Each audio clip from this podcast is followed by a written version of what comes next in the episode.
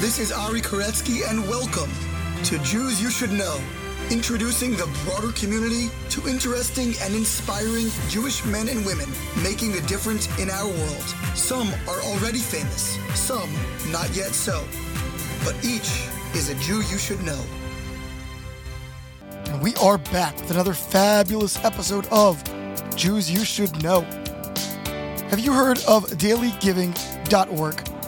If not, now is the time to look it up. You can multitask, get on your nearest web browser, and type in daily giving dot org. This is a game-changing charity platform through which you can give just one dollar a day and join up with thousands of people all over the world in giving incredible charitable gifts, aggregated to vetted organizations doing amazing things all over the world, and it will happen every single day. You will be exercising that giving muscle that is so foundational to who we are as a Jewish people. Please take a look, daily giving dot org, and sign up today. I am so excited to highlight our guest today, Rabbi Doctor Ari Lamm. He's a trained historian from Princeton. He's a rabbi. He's the scion of a rabbinically dynastic family and just an incredible guy all around. Shocked we had never met before, but this was our first conversation and we really hit it off. It was so, so enjoyable just chatting and getting to know him, and of course hearing his story and about all the different work that he's doing on so many fronts, including leading the B'nai Zion organization. So looking forward to presenting him to you today. Meanwhile, a reminder as always to follow us on social media. Jews You Should Know spelled out fully on Facebook and Instagram. Jews You Should Know with the letter U on Twitter. Subscribe or follow now wherever you may be listening, whether that's Apple Podcasts, Spotify, Stitcher, Google, whatever platform you're using. Please spread the word to your friends and family so that they can do the same as well. Emails, comments, questions to jews you should know at gmail dot com. And now to our conversation with B'nai Zion C E O and academic, rabbi, all-around wonderful Jew, Ari Lamm, a scholar, a rabbi, a historian, and uh, the director of some really fascinating and innovative organizations, and really excited to learn about those today. How are you, Ari? Great. Glad to be here. It's great to have you. And uh, we were just talking podcast gear a minute ago.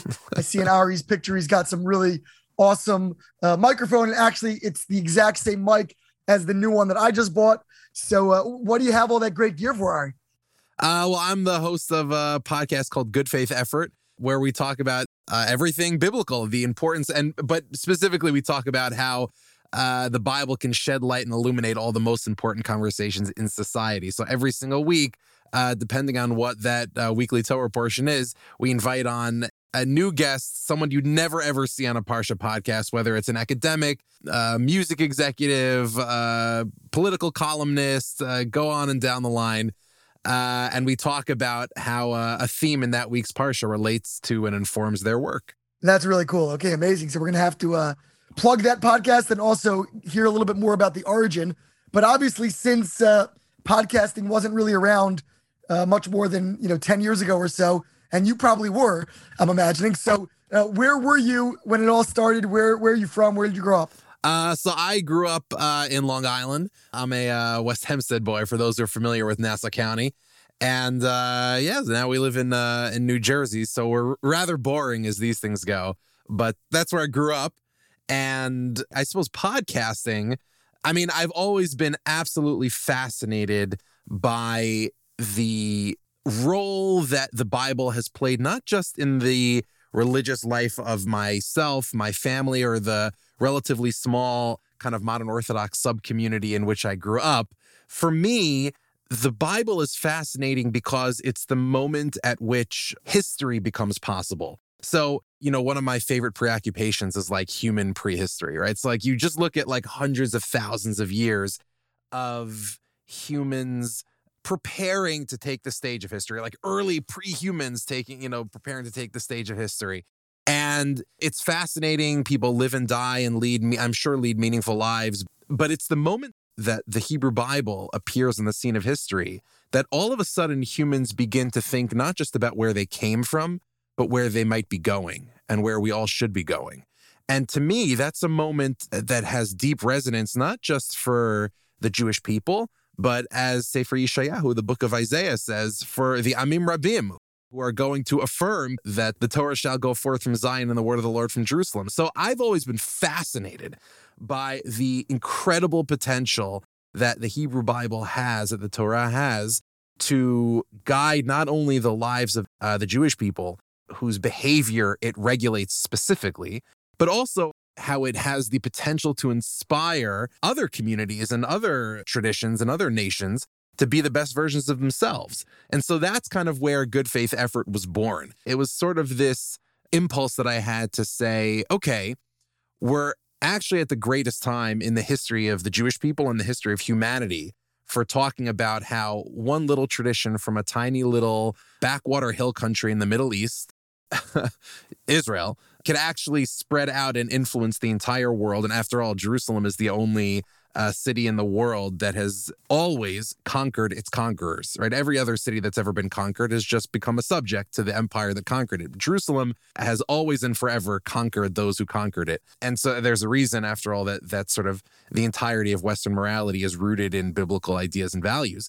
And so I said to myself, you know, now's the best time ever for the idea of a small voice ringing out in the wilderness and informing people's morality and values across the globe. And I want to be a part of that, and I want to explore how it happens. So that's kind of where Good Faith Effort was born. I sort of said, you know, every single week, let's talk about how, uh, let's actually explore how these values and traditions that we hold dear inspire and illuminate and influence people from all walks of life with a variety of different interests and all sorts, and, and in particular, people who are exerting Uh, a strong and persistent influence on world affairs. So for me, that's kind of my passion. Awesome. Okay, now I want I want to bury the lead a little bit more and, and come back to the podcast, because I want to revisit your your early history and your family especially. You have the last name Lamm, and Lamm is a is a very uh, famous name in the Jewish world. Any relationship to the great Rabbi Norman Lamm or uh, Maurice Lamm and, and all of that? Sure. Uh, Rabbi Norman Lamm is my grandfather. Amazing. And uh, Rabbi Maurice Lamm is my great uncle Mike. Great uncle. That's right. So I'll tell you, actually, when when I was, my favorite story about Rabbi Maurice Lamm is that when I was young, I was about nine, uh, I had a very good friend who had a grandparent, I think, who passed away. And, you know, as is customary, his mother was given a copy of The Jewish Way in Death and Mourning, which is my, you know, my great uncle, Rabbi Maurice Lamm's magnum opus about the way in which we mourn uh, in the Jewish tradition. And my friend had sort of like vaguely recognized, he saw the last name Lamm on the book, couldn't really remember the first name. So we were playing basketball outside and he says to me, do you have a, a relative uh, who's written a book about like Shiva? And I said, I don't know. I had no idea. So I said, I don't know, maybe. What's his name? And he goes, something like Mercury Lamm. And and I said, May, could be. So I went home and I and I asked my father, I'm like, are we related to someone named Mercury Lamm who wrote a book about Shiva? And so uh, he started cracking up and he told my Uncle Maish. And from then on, actually, until the day he died, I called him Uncle Mercury. That's good. It sounds like a name of like American Gladiators or something like that, you know? Exactly. It's like his familiar W W E name. Exactly. And so for those who aren't familiar, just to, I just want to make sure that it's people know that. So so your grandfather, Rabbi Norman Lamm, was was a titan, uh, one of the the absolute greats in, you know, the modern Jewish world and specifically in the modern Orthodox context. One of the great regrets on this podcast, I never had the privilege of actually speaking with him. Interestingly, he just passed away this past year, for those, uh, again, who who don't know of him, and your grandmother, I believe, as well, shortly before him. And I, I actually listened to a lot of the tributes and a lot of the eulogies and things like that. And I, I feel like I'm kind of getting to know him, actually, because every week, Y U Torah dot org or .com, I forgot what it, what it is, but they right. send out a weekly compilation of essays and thoughts on the weekly Torah portion. And the first one that they put every week is a selected speech, a sermon that your grandfather delivered at some point in history, anywhere from the fifties through the seventies, basically. And when he was, again, for those who don't know, he was a famous rabbi at the iconic Jewish Center in New York. And then he became the president of Yeshiva University. And it was a prolific fundraiser and a thought leader, author. I mean, really, uh, can't do justice to his biography in, in, in twenty seconds here. But I love reading his sermons. First of all, he was a master of sermonics, of sort of the genre that that's known. But it, I find myself kind of being transported every week to a different place and time, whether it's like the Vietnam War or, you know, Soviet Jewry struggles, whatever it might be. And like reading his insights on the Torah portion through the lens of what's going on at that moment in history, and also seeing kind of like the synergies and the, um, the similarities to our era, and, and how as much as things change, you know, they don't. So I, I feel like I've gotten to know him sort of posthumously over the last number of months. But tell me a little bit about your relationship with your grandfather, who was such a, you know, a prolific and pronounced figure in the in the Jewish world. Sure. It always warms my heart and comforts my soul to know that people are are reading his drushos and his writings and his works. I was just unbelievably fortunate in and in no way deserved the relationship that I had with him.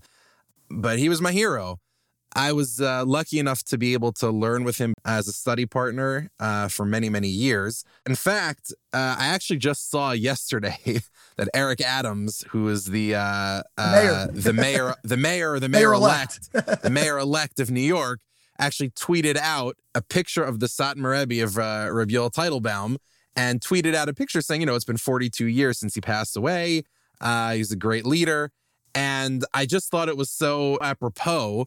Because the very first uh, thing that I learned, well, not the very first thing, but th- when I was in college, I began a chavrusa with my grandfather. And and actually, there were uh, a couple other people who joined as well for parts of it. But uh, I had a chavrusa with my grandfather. And he wanted us to learn the introductions that great Jewish authors wrote to their works. Because he was of the opinion, and I think, you know, he's absolutely right, that if you want to really understand the hashkafa, the, the world view of great Jewish authors, you read the introductions they wrote to their works. The works themselves are great, but the introductions are where all the action's at. So we read introductions to famous works of Jewish thought.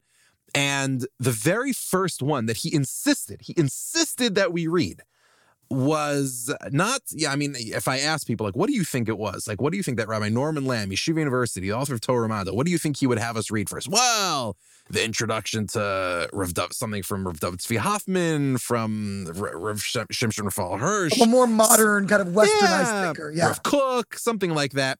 No, he insisted that we read the Hakdama, the introduction to Vayoel Moshe, to the Satmar Rebbe's anti-Zionist magnum opus, which is just uh, about as far away as you can get on the uh, on the Jewish philosophical spectrum within Orthodoxy from your grandfather's worldview. That's true, and I remember actually going. This is a couple months ago. I remember going through my notes of that chavrusa, and I saw that I had written down. So we're reading the Hakdama, and the Satmar Rebbe is describing like the the greatest, from his perspective, like the greatest villains of Jewish history. And he, you know, he talks about it. It's bad enough that we had assimilationists and we had people, the Haskalah and all these, but the worst were the religious people who wanted uh, a culture. And I remember jotting down, it sounds like he's describing my grandfather. And, you know, well, it wasn't describing him personally, but the t- sort of person he was describing was exactly someone like my grandfather. And it occurred to me, both at the time and upon reflection years later as well, that it is certain, I am certain, that that's why he assigned us Uh, that text to read and learn together. Because if there was one thing that my grandfather believed before, and there, there were many other things he believed, there was one thing that he believed passionately and that he believed was a prerequisite to being a serious Torah thinker and a serious Lamdan, someone who who engages with Jewish learning, it was that you had to be open to as many different Torah perspectives as possible. And for him, that began with the Satmar Rebbe. I mean, he he actually wrote an entire essay for Tradition, the Journal of Orthodox Jewish Thought that he actually founded, and it was called The Ideology of the Naturi Karta According to the Satmar Version. Like, he was fascinated by really serious anti-Zionist thought. He had a whole essay, it's pages and pages, dozens of pages, trying to understand the Satmar Rebbe and where he came from. And he has, uh, if I recall correctly, so he has a line in that essay where he basically says, you know, like something like, you know, these views are by by any current standard extreme, and most Orthodox Jews reject them and consider them wrong. but they represent a consistent ideology of Jewish life, and they're not without some basis in the classical sources. So we have to take them seriously. And that was really who my grandfather was. He he, he took everybody and everything seriously. That didn't mean that he accepted or approved of everybody and everything, but he did he did give people the benefit of the doubt to take them seriously. And I think that was his greatest strength. I love that story. First of all, it's a story for our moment because, you know, nowadays in, in this hyper-polarized kind of, you know, information bubble, information filter kind of universe, you know, where people do as much as possible to avoid opposing uh, perspectives, you know, that he would start with such a diametrically you know, oppositional view um, is, is awesome. By the way, I'll tell you another story just about that. Yeah, please. So, so I had his, after my grandfather passed away, you know, his children and great-grandchildren were allowed to take some of the books from his life, some of the Sfarim from his library. Because um, he had, as you can imagine, just a voluminous library full of all sorts of different things. For me, the things that I was most interested in getting were the things I knew he was most passionate about, namely uh, Hasidic thought and Misnagdic thought. So he was very interested in both of those things. He did his dissertation on Rav Chaim Volozhiner. That ended up becoming his fir- uh, one of his first books, Torah Lishma, uh, which is all about Rav Chaim Volozhiner and, and so forth. So I really, really wanted his copy of Nefesh HaChaim. Uh, which is Rav Chaim's magnum opus. And I was fortunate enough to get it. And I remember kind of leafing through it, and he had put notes and sticky notes next to passages that he thought were particularly resonant.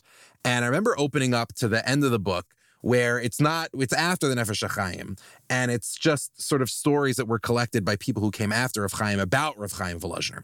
And there was one story in particular that you could tell caught his eye because he put, you know, sticky notes next to it and he underlined. And the story is as follows.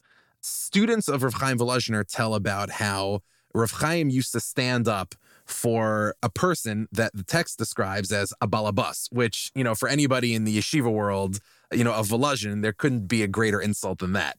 And so he says, there used to be like some balabas who every time he walked... It's like a working commoner, working Yeah, man. just a working man. Not a yeshiva... Not a scholar. Not a scholar, not a yeshiva student.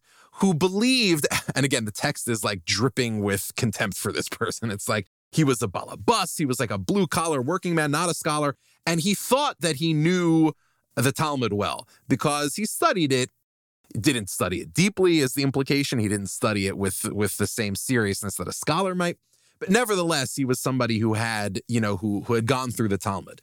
And every time he walked into the room, Reb Chaim used to stand for him. And his students approached him and asked him why. And Rav Chaim replied by saying, according to the story, that he said, listen, there are two types of Talmuds that we use in the yeshiva. And at the time, you know, before uh, printing became uh, standard and the text became very easily accessible, you know, you had to choose different printings. And depending on which kind of printing you got, it would be higher or lower quality. So he says, as everybody knows, we use the Amsterdam Shas. So, you know, nowadays we use the Vilna Shas, which is kind of the standard Talmudic text. But that, back then they used the printing that was done in Amsterdam. He says, and everybody knows the Amsterdam printing is excellent. It's high quality. It doesn't have mistakes.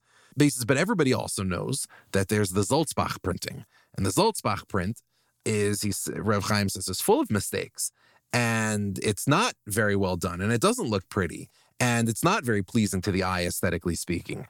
And he says, but nevertheless, a Talmud printed in the Zoltzbach printing is the same Talmud. It's the Talmud, and it's holy, and it's special. And so he says, when it comes to people, he says, some people are an Amsterdam Shas, some people are Zoltzbach Shas, but you stand for them just the same because both of them are holy and both of them are sacred. And there's something about that story that caught my grandfather's eye, and I think it's exactly that. I think it's that my grandfather believed he didn't care whether you were an Amsterdam Shas or a Zoltzbach Shas. You stand for such a person, uh, and you learn from such a person, even if you think they're wrong. That's beautiful. I guess you can learn a lot about a person by their sticky notes. Right. Which kind of makes you want to, you know, be one of those guys who like sticks them in random places, you know, and then wait for my grandkids to discover them. Exactly. I don't think that's what your grandfather was doing. He probably was actually learning these things, but my, my devious sort of mind goes there. Exactly, exactly. Like, here you go, future grandchild. Look how pious I was. It's like an evil time capsule. Exactly. So as a young child or as, as, you know, a young teenager and so forth, of course, again, your grandfather was a presence in your life for, for so many years. He only passed away this past year.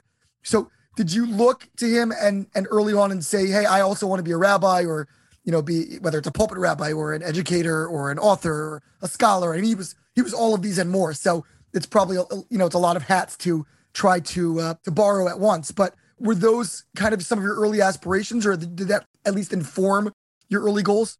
Um, I suppose so.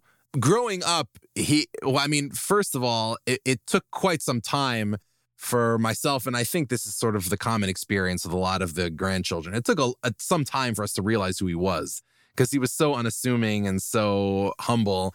And, you know, you never got a sense that he was anything other than Zayda, you know. By the time, you know, we got a good understanding of who he was, it just seemed so out of reach, right? Like he, he was so superlative and so excellent. There was no possible way that any of us could ever achieve even, you know, a, a tiny iota of what he achieved. But, you know, he was always there as just, he bestrode all of our lives uh, with such heroism. And so, you know, he was certainly someone that that that I looked up to and and and just had tremendous admiration for.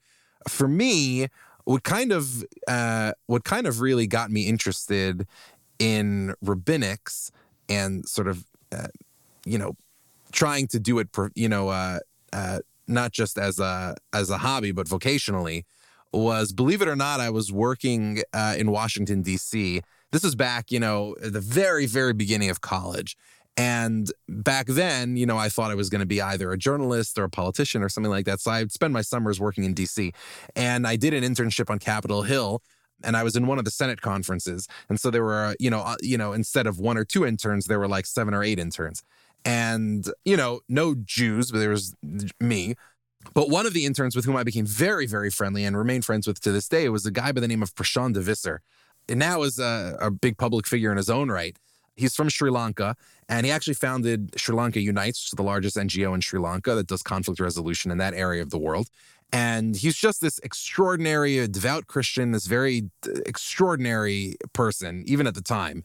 And at the end of the summer, we, all the interns, have become very, very good friends.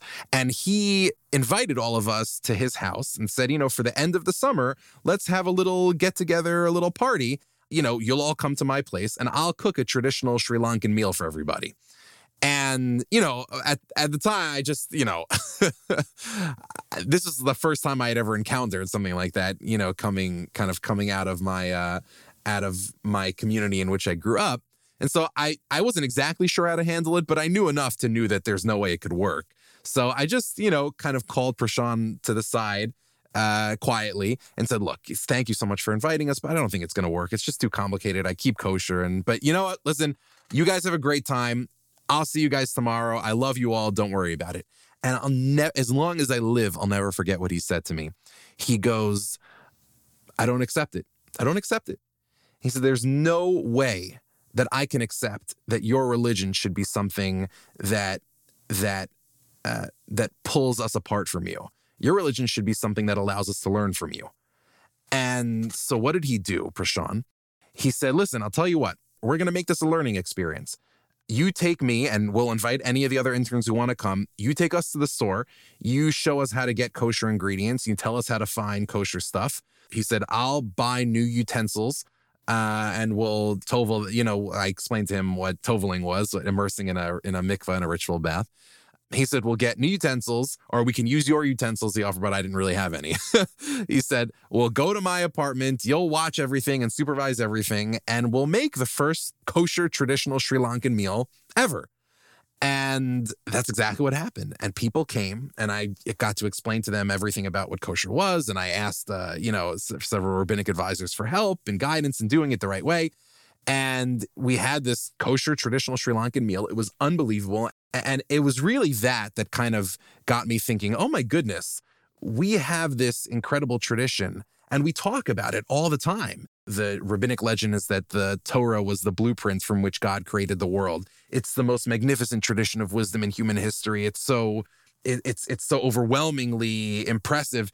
And yet we so often act as if the opposite is the case. Like we don't We're obviously not a proselytizing religion, but forget proselytizing. Like, we don't use our wisdom to inspire anybody. Like, we don't participate in public conversations, or we seldom do. and we don't explore how our values and our traditions and our texts and our intellectual culture could really transform the world for the better and how others could learn from it, not to become like us, but to become better versions of themselves and actually to learn from us. And it was this experience that kind of showed me that it was possible. And in particular, that it was possible with people whose hearts and minds and souls were open to the idea of inspiration and and and biblical tradition.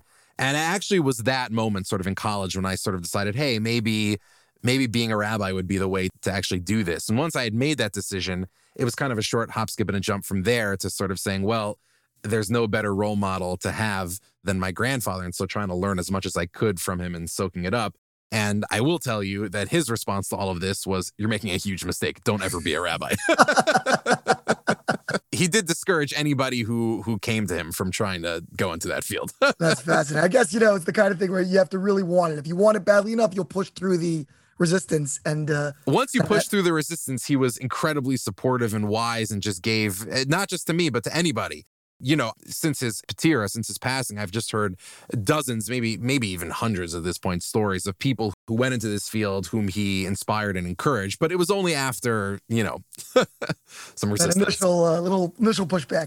Yeah. Uh, but it, what's interesting is that your your aspiration in the rabbinic field sounded like kind of a more broad-minded view. It wasn't to become a traditional pulpit rabbi or, you know, teach in a Jewish classroom somewhere. It was to, quote unquote, transform the world and a kind of a more outward-facing role. Is that, in fact, what you ended up trying to do? Uh, it was, but I actually see pulpits and educational positions, chinuch positions, whether in high school, elementary school, or or a seminary, yeshiva level, you have the ability to do that anywhere, you know, at different scales. But I think every single one of us, and this, I suppose, you know, there was just a wonderful article in, in yesterday's Wall Street Journal by Elliot Kaufman, one of the assistant editors of the journal, and a wonderful uh, young Jewish thinker about Chabad. And he talks about, you know, how incredibly impressive Chabad is. And he had this wonderful quote where he says, you know, the, the modern university offers knowledge and therapeutics and fun experiences, but Chabad actually seemed like it had wisdom, uh, which is very rare to find anywhere on any kind of contemporary university campus. And I sort of think about it that way as well. Like, what makes Chabad so powerful? And it's just one example. There are other movements in Judaism that have that as well, religious Zionism. It's just that mission focus and that sense of vision and mission-drivenness. If you believe yourself to be a part of a mission, it doesn't matter what role you play. Uh, and it doesn't matter kind of what function you have. Like, you're part of the mission. And that's aside from the fact that from a position in chinuch, in, in education and in the pulpit, you have the ability to inspire, like, dozens, hundreds, maybe even thousands, if you play your career the right way, of people who are who can go out and do just unbelievable things and truly transform the world for the better. I mean, you think about, it was kind of a little bit of a joke on Twitter, but when Naftali Bennett became the prime minister of Israel, you know, it kind of like made its way around social media. Like, oh, like Naftali Bennett was in Yavne Academy in New Jersey. Yeah, there are little pictures of him in third grade or whatever. Unbelievable. And like Bougie Herzog was in Ramaz. And like, it's kind of a joke and it's like a little bit silly. But at the same time, like, imagine being the person who taught Naftali Bennett.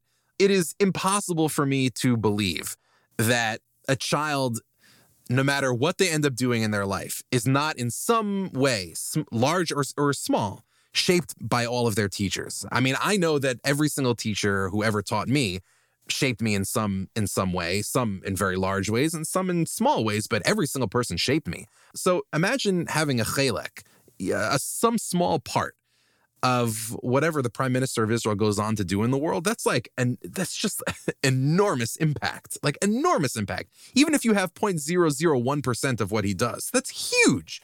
So I think it's really just the question of being mission-driven and knowing the purpose. Like, there's a great story that's told. It's probably, may, may be apocryphal, but it may not be.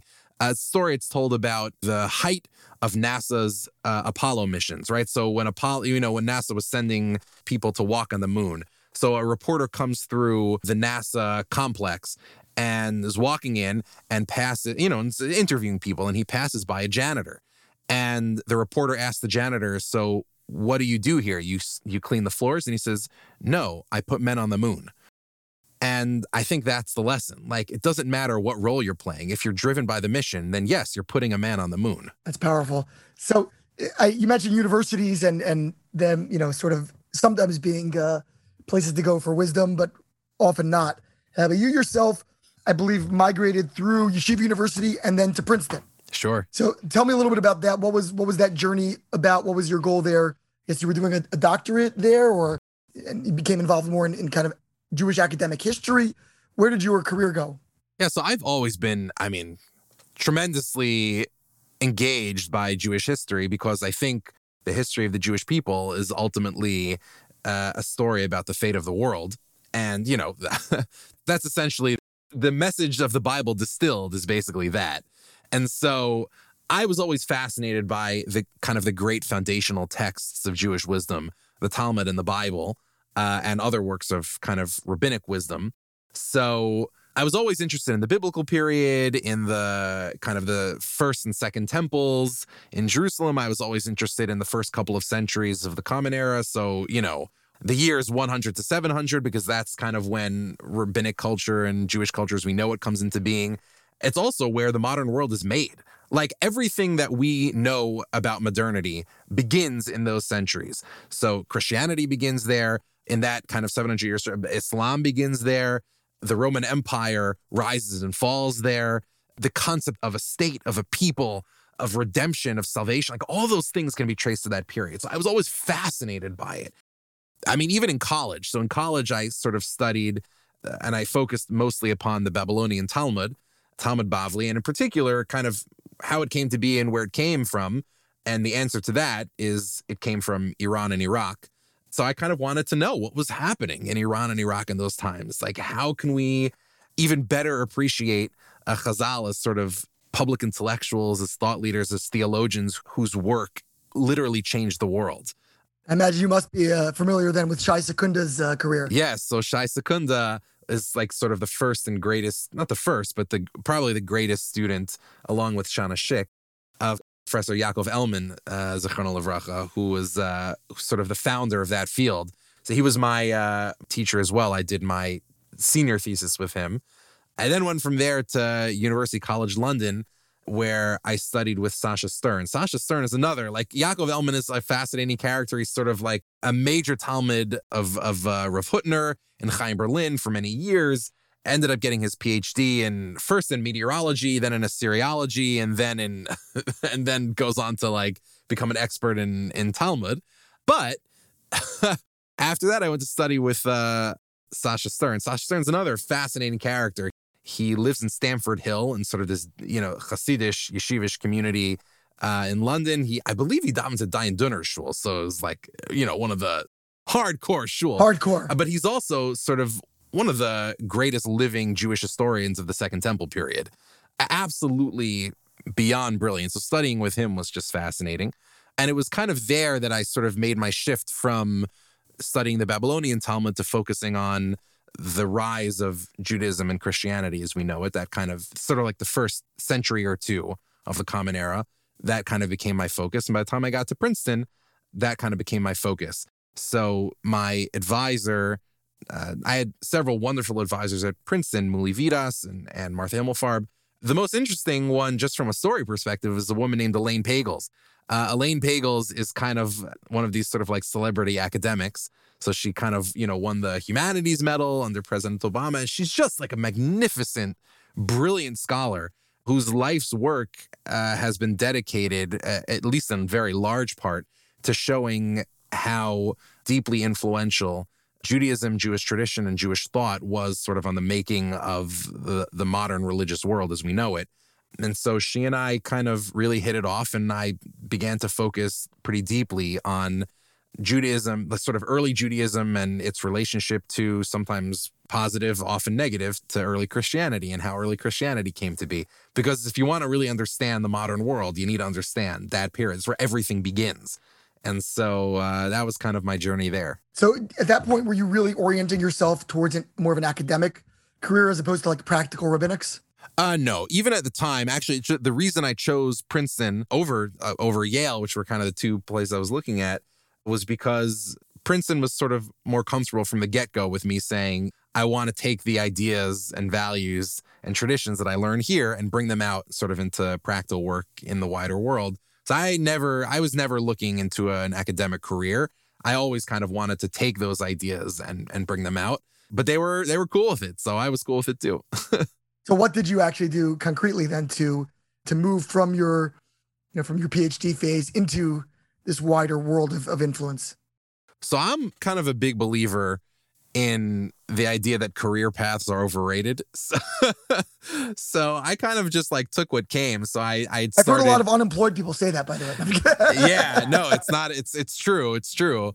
I, I wasn't really planning anything out in particular. I sort of took whatever came up. So I started in the pulpit at the Jewish Center in Manhattan.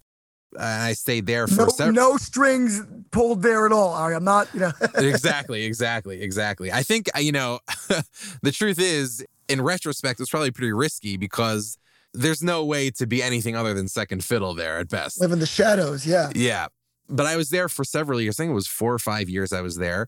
Uh, and then I became the special advisor to the president at Yeshiva University, which was, I suppose... Who had also been a rabbi of the Jewish Center, right? Yeah, Rabbi Berman, Ari Berman. I actually didn't overlap with him at all, but subsequently uh, became very close, and he's uh, an, an extraordinary mentor of mine. And there, obviously, the you know, sort of the connection between academia and public life was was much more obvious. And then after that, and this is where I am now, I was asked to take over and sort of lead the transformation of a historic Jewish nonprofit called the B'nai Zion Foundation. It's over one hundred thirteen years old, and has been among the most formative nonprofits in shaping the state of Israel, even before there was a state of Israel. So, you know, we gave the first gift that established the Magen David Adom, the Israeli Red Cross. And what we were always doing was sort of, instead of trying to solve yesterday's problems today, we were trying to solve tomorrow's problems today. So we always kind of looked ahead and said, what are we going to need in the next ten years? Or what are we going to need in the next fifty years? And how do we provide those things now? So, you know, we're going to need emergency healthcare. So Magen David Adom. If there's going to be a state of Israel, it's going to need higher education. So we opened up B'Tzalel College, which is the oldest institution of higher learning in Israel. We knew it's not just going to be enough to have healthcare infrastructure in the center of the country. You're going to need it on the periphery. So we opened up uh, B'nai Zion Medical Center in Haifa. I mean, go on and on the line. Like, we established the city of Afula. We established Moshav B'nai Zion. I mean, just incredible, incredible work. And I was sort of asked to come in for a new generation and say, you know, this is an organization that has an incredible past, but again, with the thought in mind of what are tomorrow's problems that we can be working on today. So I was brought in to focus on that. And it's, uh, you know, there again is an opportunity to sort of take that academic analysis of the world and its history and where it might, where it could be going and put that into practice in terms of where we want to make the world go. And so kind of that's, that's how that shook out. So this is B'nai Zion. I actually never heard of it before until I was hearing about you and your work.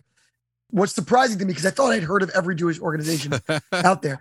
Um, you know, I, I have such a, a number of questions about it. First of all, you know, it sounds like you described it as almost like, kind of like a proto-Zionist organization. Um, it was. That was sort of laying the, laying the groundwork. But w- what role was left for it once you had a state and, you know, a formalized infrastructure in the country? And secondly, what's the relationship between B'nai Zion and J N F, or Karen Kayemet?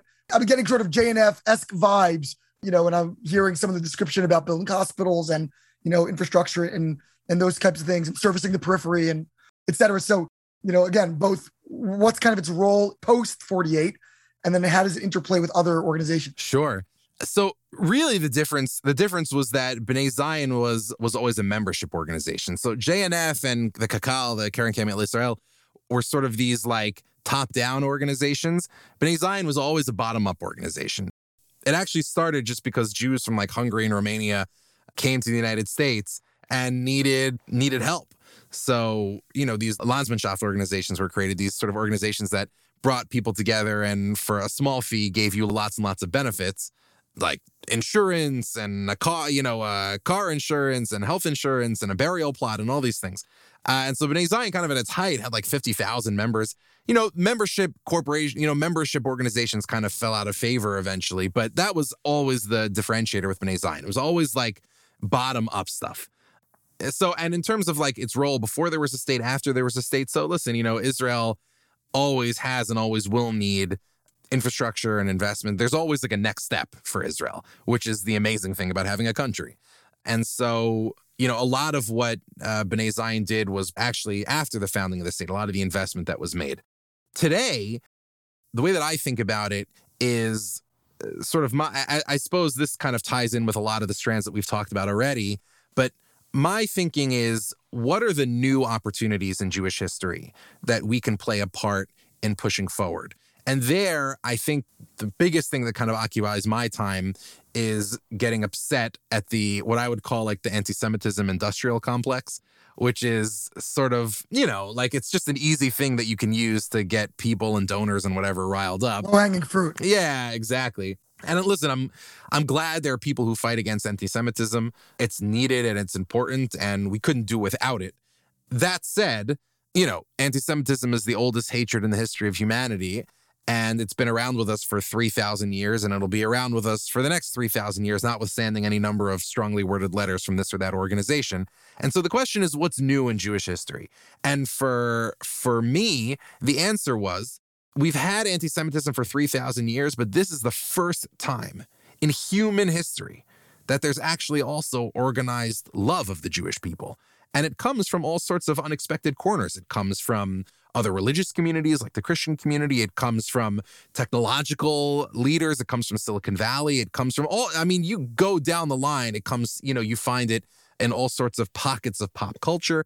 There are all sorts of uh, potential friends and allies that we have. And kind of my observation about the Jewish people is that we have to be like the only people in history who spend like ninety-eight percent of our time talking to people who hate us and cajoling and begging and pleading. And we spend like zero percent of time actually engaging with people who are or want to be our friends. So what would it look like if we actually engaged our friends and actually said, hey, what can we do to build, you know, ever more powerful friendships and alliances for the Jewish people? Because I think part of the diasporic mentality that the Jewish people have taken with them, even into Israel, by the way, is this notion that like, Am b'vadad yishkon, right? A nation that shall dwell alone, which is the blessing that Balaam gives to the to the Israelites in the book of Numbers in Sefer Bamidbar. That what that verse means is that it's good to be lonely.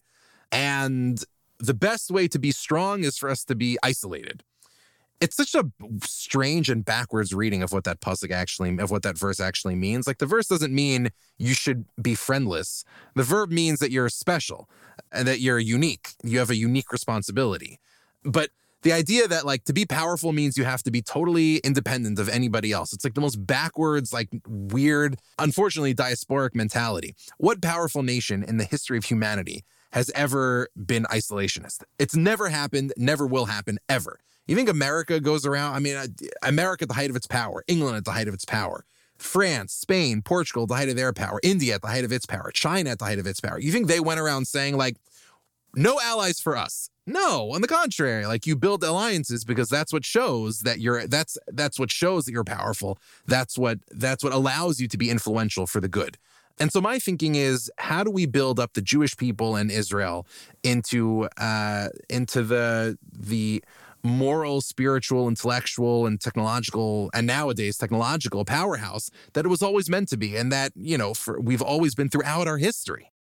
The example that I always use is King Solomon in the Book of Kings, Shlomo HaMelech. When he builds the first temple, he doesn't build it by himself. This is the this is the, the Israelite kingdom at the height of its power. Shlomo HaMelech writes to all of the other powerful monarchs in the ancient Near East, and he says, look, I'm building a building, and I'll build it myself if I have to. But if you invest in us, if we partner together, then together we can build not just a building, but a culture, a movement, the likes of which has never been seen in human history. And Hiram, king of Tyre, Hiram Melech Tzur, says yes, and he invests. And I think it's in that moment that modern civilization or Western civilization or what have you is born. And so that's our focus kind of now moving forward. How do we accelerate Israel's growth and strengthen the Jewish people through building partnerships with our friends and allies across the globe? It's not about reacting to problems. It's about building an ecosystem for flourishing. So are you working with groups like Sufi and reaching out to, you know, the way kind of Simon Wiesenthal Center does with, you know, through Rabbi Adlerstein and interfaith sure. work? Is that kind of a part of your portfolio then? It is certainly a part of it. And we have some really exciting initiatives that we're looking to launch. We can't share too many details about them, but we have some really exciting initiatives that we're looking to launch in the next couple of months. And we're interested in areas from social impact innovation and its popularity throughout the world. And Israel is a source of social impact innovation. We're deeply interested in that. We're deeply interested in culture, in pop culture, and the role that uh, that biblical values and biblical thought and Jewish values can and should, and I think in the next generation will play in fundamentally reshaping the face of popular culture across the West and actually across the globe as a whole. We're deeply interested in that. Podcasts, movies, film, T V, mu- music, live events, video games. Like, we're interested in bringing our values out into all of those spaces. And we're working on uh, some major initiatives to uh, accomplish all of that. What would be an example of a project right now that, that you can disclose sure. that, you know, you are working on or have recently worked on? That's kind of like a signature project, something that really kind of reflect this broader spirit of the organization. Sure. So sort of the tip of the spear of what uh, will be a much larger project that we're looking forward to announcing in the next couple of weeks or a month is the podcast network that we put together. We are creating what we believe will be first and best of its kind of a sort of faith-based podcast network that's dedicated to serving particularly young people, but people of all ages who take their faith seriously and want to see their values kind of reflected in the pop culture that they consume. So we put together uh, a network of shows. We start, much like the Bible, we kind of started with the Jewish audience and then we're going to the Gentiles after that.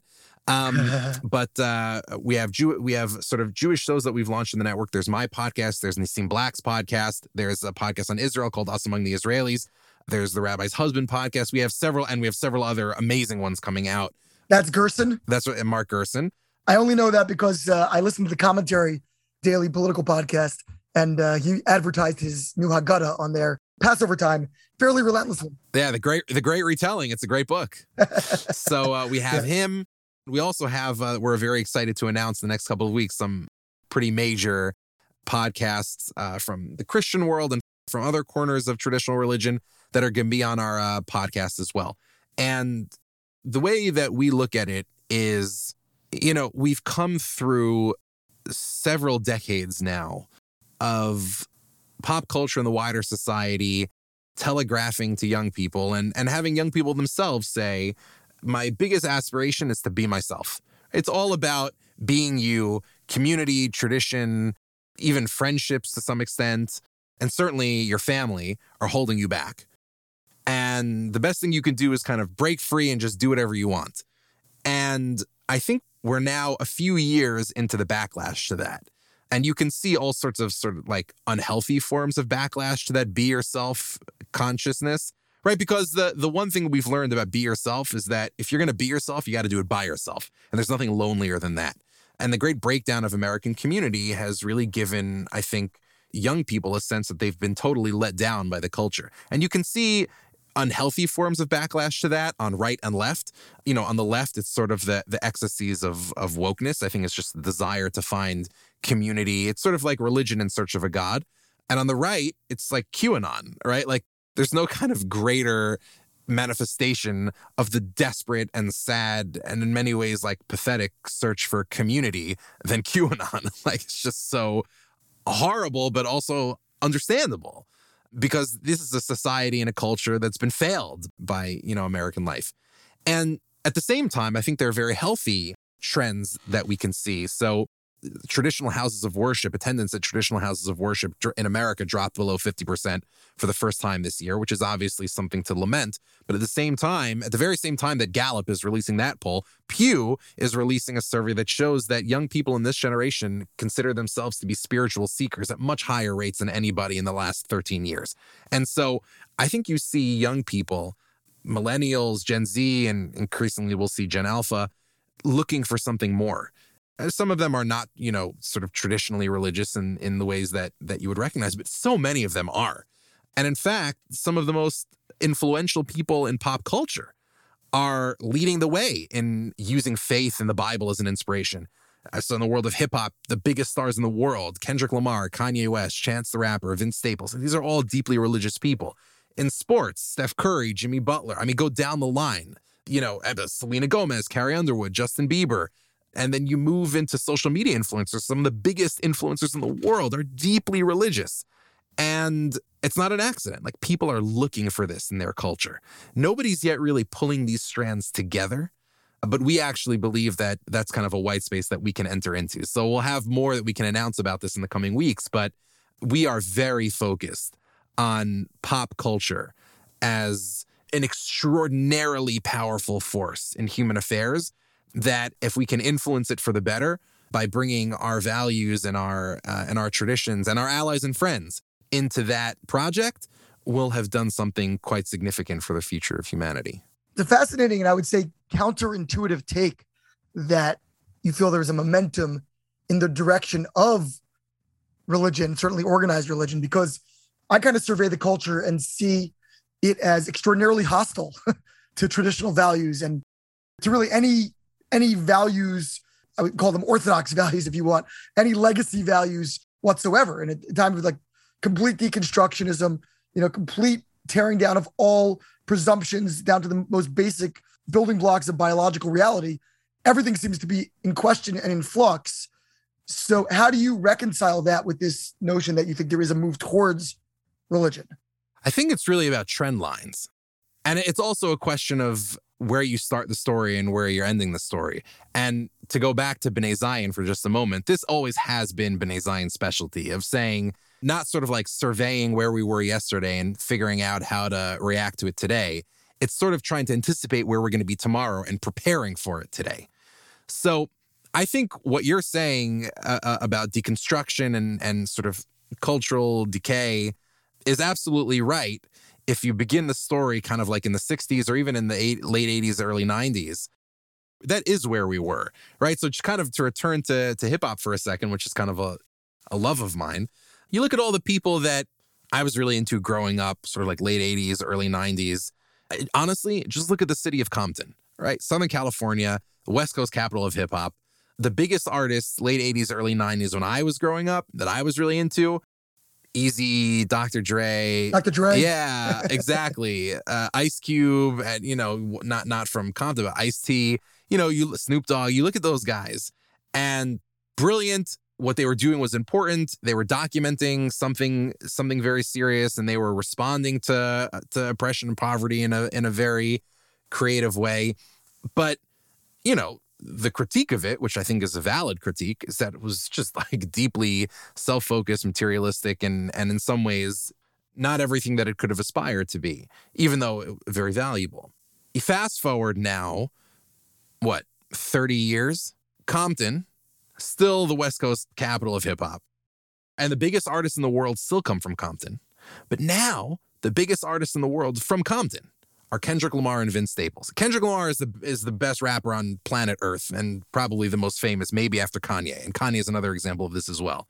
Kendrick Lamar, his breakout album, Good Kid, Mad City, begins quite literally with a conversion scene, with a scene of him converting to Christianity. And Maya Angelou sort of plays this old woman who stops a bunch of, you know, a bunch of gangsters who are about to uh, accost her and basically tells them, convert, uh, submit. And they do. And the rest of the album, which is just as stark and sad and by turns, you know, by turns sad and uplifting as anything that Ice Cube was rapping about, but it's shot through with biblical quotations and allusions. And you go to Kendrick's next albums and there is even more biblical stuff. I mean, he gets every single album by Kendrick gets more and more religious. Same thing with Vince Staples. You go to Chicago, Kanye West, Chance the Rapper.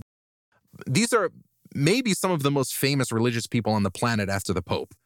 It is impossible to look at the state of popular music comparing late eighties, early nineties, or the sixties, certainly, Kal Vachomer, and today, and not see a sharply ascending trend line in terms of religiosity. Now, is everybody sort of at the place where they're ready to accept the the seven Noahide commands, the Sheva Mitzvos B'nai Noach, into their lives and kind of understand the Ravid's opinion on Eiver Menachat? No, obviously not. But it's a question of where we've been versus where we're going and what represents progress. We're not going to go from zero to one hundred in terms of getting to Mashiach. The question is, how do we kind of build small steps along the way? And for me, you would be correct to observe some terrible decay at the moral foundations of American life. But I think if you know where to look, you can also see some just very encouraging things, which, by the way, are themselves reactions to the terrible moral decay at the heart of American life. And so the question is, what do you do with those trend lines? Do you say, well, they're not steep enough, or they're not high enough, and they're not fast enough, so we should just ignore them, or they're not serious, they're not real? I, I imagine that's a that's a position that people have. I just think it's foolish. Uh, my perspective would be to say, well, if the trend lines are moving in the right direction, what can we do to raise those trend lines a little bit more? How do we make them a little more godly, a little more wonderful, a little more po- a little more positive? Because if we can raise the trend line a little bit more now, imagine what we'll be seeing in ten years. I mean, I see this as a, I see tomorrow as potentially unbelievably hopeful. And so the question is, what can we do today to bring it about? What is the Joshua Project? Uh, so the Joshua Project was sort of the uh, initiative that will eventually turn into what we're launching in the next sort of three weeks to a month. The Joshua Project was sort of our first stab at saying, what could we... What could we do to take our values, the Hebrew biblical values, and bring them out into the culture? So the Joshua Project was sort of a, a series of videos and, and other sort of well-produced things that we put out just to see if there would be interest in this kind of thing. And we were very pleased to see that there was interest. And so once we saw that there was interest there, we kind of said to ourselves, okay, well, what other things can we lean into? How can we be even more ambitious about bringing, you know, our values out into the culture and bringing the values of our friends and allies out into the culture? And so we kind of went from like YouTube-style videos out to saying, okay, let's make podcasts. And from podcasts, okay, let's make film and T V. From film and T V, okay, let's make video games. Let's make music. Let's do live events. And so those are kind of all the things we're planning now. I want to sort of close with where we kind of started, which was with, with your podcast, Good Faith Effort. Tell me a little bit about the kind of the intended audience. Uh, is it a Jewish audience focus? Because you're talking about the weekly Torah portion. Uh, but at the same time, you have, it sounds like a pretty eclectic group of, of guests, academics, entertainers, et cetera, discussing these broader themes. And you're kind of using the, maybe, maybe the Torah portion is just a springboard to talk about larger cultural conversations. So who's it for? And, and what's been the feedback in particular outside of more traditional conservative-minded circles? And, you know, there's kind of the preaching to the choir uh, possibility of, you know, those who are interested in listening. I would imagine people who are reading Mosaic or listening to Tikva podcasts and, and things like that. But do you find that you're able to access the wider cultural environment with these kinds of conversations as well? Sure. So uh, our audience, the way I think about it is, our audience is for people who are either familiar with the Bible, anybody, or people who are just intrigued by the Bible, want to understand more about it, and want to kind of know what this whole Bible thing is all about. My goal is to provide all of our listeners, from the least familiar to the most familiar with the Bible and in Jewish learning, with conversations about the traditions that they care about or are interested in that they've never heard anywhere else, and they won't hear anywhere else. My goal in every episode is to say, how can I deliver to you a conversation that you would never hear anywhere else about this particular subject? And I think we've, so far, the feedback that we've gotten, you know, we're not even primarily targeting a sort of like a political community. We're really trying to reach uh, all sorts of different issues. So the feedback, for example, from folks in Silicon Valley, where interest in religion has been has been skyrocketing, has been phenomenal. We've had on some of the most, uh, from my lights, some of the most interesting and deep thinkers from the world of venture capital and technology in Silicon Valley in the world. I mean, we've had Catherine Boyle, who's the partner at General Catalyst. We've had Trey Stevens, who's a partner in Founders Fund and is uh, and Peter Thiel's partner. We've had Alex Jones, who's the founder, uh, not that Alex Jones, right? Not the InfoWars guy. No, right, right, right. You, you told me you didn't like QAnon, and now you're going to conspiracy. Alex Brett Jones is the uh, is the founder and C E O of Hallow, which is the number one Catholic app on iTunes, the Catholic prayer app. It's fascinating. I mean, it's and venture back. They just did a huge series. They just did a huge uh, fundraising series. I mean, we've had some of the most interesting religious and religious curious thinkers from Silicon Valley in our podcast, and more coming. But we're also very deeply interested in the Black community in America, because I see sort of the traditional Jewish community and the American and the Black American community as sort of natural allies. We're two of the most religious communities in the country. And we've also, uh, we're also sort of the two religious communities that have kind of never confused our our deep reverence for the Bible with power. And so we've had, I've had some of the most interesting pastors in the country on the show. Pastor Michael Fisher, who's the, the pastor of the largest black church in Compton. Uh, sorry, uh, the first black church in Compton. His grandfather founded it. It was called Little Zion Church, but it's gotten so big that they had to change the name to Greater Zion Church Family. We had Van Lathan on from The Ringer, who's who's got uh, also one of the one of the biggest podcasts out there. His face now is Oscar winner. His face is all over Times Square now. But Van has come on, and we we talked about uh, we talked about that. And my big thing is, you know, I hate that the the Jewish and black communities only ever seem to talk to each other like after a crisis, like after someone said something racist or someone said something anti-Semitic, and like we're always reacting. Like, let's build something together. Let's let's have constructive conversations together. That's been an interest of ours. I mean, there's there's so much variety, and the common consistent through line is here is the greatest, grandest tradition of wisdom in the history of humanity. Here's what it has to say about uh, a topic of deep interest to everyone in society. And here's someone who's an expert in that field who's gonna kind of tell you how it all shakes out. So kind of that's what we're interested in. I'll ask you a final question that I hate getting asked myself as a podcaster. Maybe uh, what's your favorite episode to this point? Oh my God, such a good... And God, I hate that question. Such... People ask me this all the time. They stop me in the supermarket. All right, but listen, what's your favorite episode? Such a good I, question. I, you want me to... I got one hundred sixty of them. You want me to You want me to catalog through them right now? It's, but I'm going to ask it anyway. It's such a good question. So there, there are so many that I could recommend. I mean, oh my God. If I had to... I guess here, here's how I'll chicken out of the question. I'll pick the the most popular one to date. That's the episode that we... It also happens to be a phenomenal episode. That's the one that we did with Nellie Bowles, uh, who's a reporter yes. for the New York Times. She's... And Barry Weiss is a domestic partner. Correction. I believe they're either engaged or they're already married uh, to Barry Weiss, who also... Uh, she converted to Judaism very publicly, I think. She, she, recently, she, right? isn't, she is. We're in the process. Right, in yeah. the process. She has an incredible... Nellie has an incredible Substack about the process of converting called Chosen by Choice, which is wonderful. And Barry Weiss obviously also is amazing. We're big fans of hers. Nellie came on the podcast to talk about the question of why choose religion? Like in this day and age, like choosing traditional faith is seems so counterintuitive and so countercultural. Why choose faith? And we we talked about it. And it was really one of the most fun conversations I've ever had. That's the episode, first of all, it's the most popular episode, but it's also the episode that probably every week I get one, if not multiple people writing to me to say, hey, you don't know me, but I listened to this episode and it was so weird, extraordinary, interesting. And I just, that's the one I, I hear about the most. Awesome. And that's amazing. You were able to score such a uh, trending and uh, popular thinker and writer uh, nowadays. It's definitely an honor. Um, tell people, Ari, where they can, obviously, I assume at all the major platforms, but where can they, you know, access not just your podcast, but all of your work, your content? I know you in the past you've written for Lair House. Sure. And, you know, kind of where can people, if they want to see all things Ari Lamm, where would they go in the World Wide Web to do that? Sure. So obviously check out Good Faith Effort on Apple, Spotify, or anywhere, or Stitcher, anywhere you get your podcasts. And you can check out B'nai Zion dot org, B N A I Z I O N dot org. You'll find all my writing there. And uh, I'm on Twitter a lot, so at Ari Lamm. You can find me uh, mouthing off there. All right, we'll have to give you a follow over there. And and really looking forward to listening to the to the podcast. Sounds fascinating.